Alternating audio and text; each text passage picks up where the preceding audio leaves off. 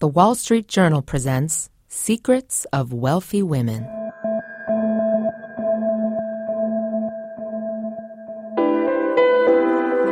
I would say that I did not have a 10 year plan. I like to joke and say I had a two year plan and a five year plan, but certainly did not have a 10 year plan. And what I say to my millennial friends is, in particular, they shouldn't be thinking about a 10 year plan or a 20 or 30 year plan.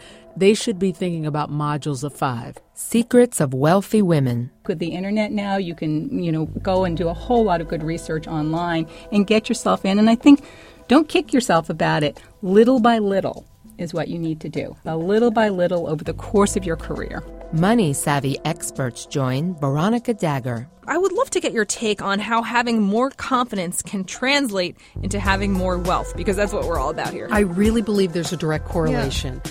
When you are confident or you exude confidence, you're more visible. Mm. People notice you at work, they notice you in your career. Insights on how women can empower themselves financially. About 92% of women say that they'd like to learn more about savings and retirement. The biggest reason why we're nervous or anxious about our finances is because we don't know enough. So invest your time with us and learn something along the way. There's very little you can do after the end of the year to minimize your taxes, so think about them at Halloween and at Thanksgiving. Secrets of Wealthy Women with Veronica Dagher. Women stand to control billions of dollars in the coming years as part of a $30 trillion wealth transfer in America.